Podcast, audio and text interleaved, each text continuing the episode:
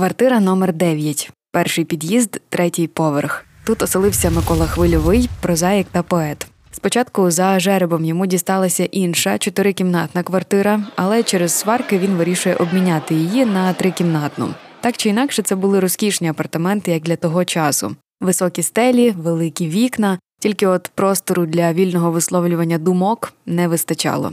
Історія хвильового одна із найбільш яскравих і шокуючих серед усіх мешканців будинку слово. Репресії, можна сказати, почалися із арешту його хорошого друга Михайла Ялового. Після цієї події, 13 травня 1933-го, у гості до хвильового прийшли письменники Микола Куліш та Олесь Досвітній. Говорили зокрема про те, як можна допомогти Яловому. Вирішили напряму йти до прокурора Верховного суду Лева Ахматова. Це один із організаторів і провідників, а згодом і сам жертва комуністичного терору в Україні. Рішення це так і не реалізували. Прямо у своїй квартирі Микола Хвильовий у присутності гостей вийшов у сусідню кімнату і вчинив самогубство. Ось про що він написав у передсмертній записці. Сьогодні прекрасний сонячний день. Як я люблю життя, ви й не уявляєте. Сьогодні тринадцяте. Пам'ятаєте, як я був закоханий у це число? Страшенно боляче.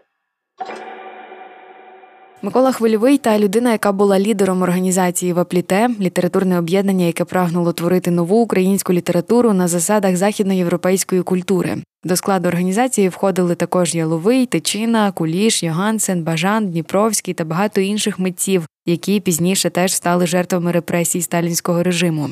Вапліте проіснувала із 1925 до 28 і самоліквідувалася. Це був ще один удар, який послабив хвильового. До слова, у цей період письменник видає один із найвідоміших своїх памфлетів Україна чи Малоросія. Ми мусимо негайно стати на боці активного молодого українського суспільства, що репрезентує не тільки селянина, але вже й робітника, і тим назавжди покінчити з контрреволюційною, по суті, думкою будувати на Україні російську культуру. Усі ці фрази, що українська культура мусить розвиватися на базі російської, як це культура на базі культури, коли культура завжди бере базою своєю економіку, що язик русський язик Леніна, що на Україні російська культура є культура пролетаріату, а чому в низових професійних радах свідомого українського пролетаріату, як говорить статистика, вдвічі більше, ніж росіян з євреями в місті, що треба йти з росіянами як рівний з рівним, що всі народи брати і так далі тощо. Усі ці фрази є все таки фрази, не більше, і їм місце в архівах. Незабаром почались найтемніші роки української історії, масові репресії проти діячів української інтелігенції та голодомор. У 1933-му Микола Хвильовий із письменником Аркадієм Любченком вирішив відвідати українське село. Жахи, які він там побачив, були ще одним цвяхом у його труні. Любченко писав, що хвильовий тоді йому сказав таке. Правда, бувають випадки, хоч і досить рідкі, коли смерть заслуговує на виправдання. Це коли всім і тобі самому цілком ясно, що актом смерті можеш зробити для свого народу більше, ніж присутністю в житті. Створюється враження, що хвильовий говорив і про своє життя. Письменник не бачив іншого виходу із пащі держави потвори, репресій та гонінь, що тільки набирали обертів. Голодомором він дуже перейнявся. Він на власні очі побачив цілі села, у яких не лишилося живої душі. Він наївно звертався навіть до центрального комітету партії. Мовляв, село вмирає, потрібна негайна допомога. У відповідь хвильовому наказали повертатися до Харкова для з'ясування. Він повернувся і йому розтлумачили, що все йде за планом, згідно з директивами партії. На горі все відомо і ніякої помилки немає. Зламати спротив селян неможливо ніяким іншим шляхом, як конфіскувати усе зерно. Невдовзі після цього хвильовий застрелився, і усі, хто добре його знав, казали, що головною причиною була саме ця подорож. Голод явище свідомо організоване. Голод і розруха хитрий маневр, щоб одним заходом упоратися з дуже небезпечною українською проблемою. Зрозумійте мене, будьте на часинку єретиками. Колізія тільки починається. Ця сталінська п'ятирічка тільки третій акт нашої драми. Два маємо ще попереду. Але чи вистачить на них навіть нашого залізного терпіння? Хтось, напевне, знайдеться відважний, хтось перший крикне годі, завісу. Про це хвильовий говорив буквально за два тижні до смерті. У головному політичному управлінні ГПУ знали про кожен крок письменника, кожне сказане чи написане ним слово. Робочі зведення почали складати із жовтня 1927-го. Тоді він з'їздив до Європи і в Берліні зустрічався з українськими емігрантами. У звіті про цю поїздку інформатор повідомляв, що хвильовий, начебто, жалівся. В Україні робиться щось страшне. Я готовий накласти на себе руки щоб показати, що тут насправді діється.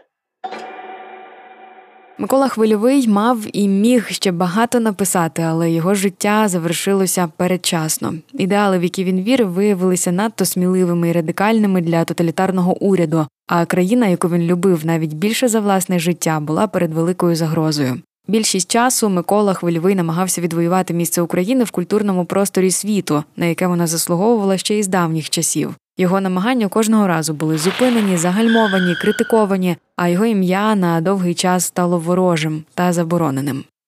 Оскільки українська нація кілька століть шукала свого визволення, остільки ми розцінюємо це як непереможне її бажання виявити і вичерпати своє національне, ненаціоналістичне офарблення. У своїх памфлетах хвильовий критикував головні засади майбутнього панівного стилю, що окреслилися наприкінці 20-х і на початку 30-х років ХХ століття. Це масовість, низька якість літератури, ідеологічна спрямованість, одностайність та лакованість дійсності, безконфліктність та штучна оптимістичність літератури. Перекладами нас не заманите, не заманите навіть оригінальною літературою. Бо сьогодні, коли українська поезія сходить на цілком самостійний шлях, її в Москву ви не заманите ніяким калачиком. Не знайдете ви паралелів у московському житті і нашій дискусії. І це зовсім не тому, що той чи інший учасник українського диспуту талановитіший за того чи іншого російського, Боже борони, а тому, що українська дійсність складніша за російську, тому що перед нами стоять інші завдання.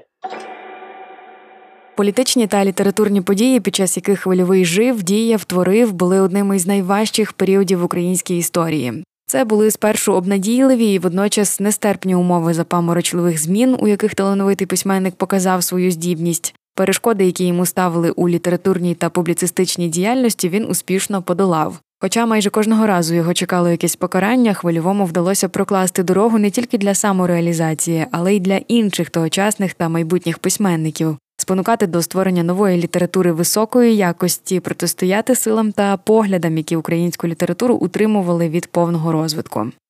Перед нами стоїть таке питання: на яку зі світових літератур узяти курс, в будь-якому випадку не на російську. Від російської літератури, від її стихії, українська поезія повинна втікати як можна швидше. Справа в тому, що російська література віками тяжіє над нами як хазяїн положення, який привчив психіку до рабського наслідування. За всяку ціну ми мусимо вивести нашу літературу на широку європейську арену. Майже все життя хвильовий присвятив просуванню України та боротьбі за її місце в мистецькій Європі. Його зусилля принесли неймовірний результат. Розпочата ним літературна дискусія та твори письменника пожвавили літературний процес початку ХХ століття, збурили його учасників до дій та роздумів, закликали творити без страху та обмежень і без перебільшень формували добу, але цього вдалося досягнути ціною життя автора. Подкаст виготовлено за підтримки Українського культурного фонду та Міністерства культури Люксембургу.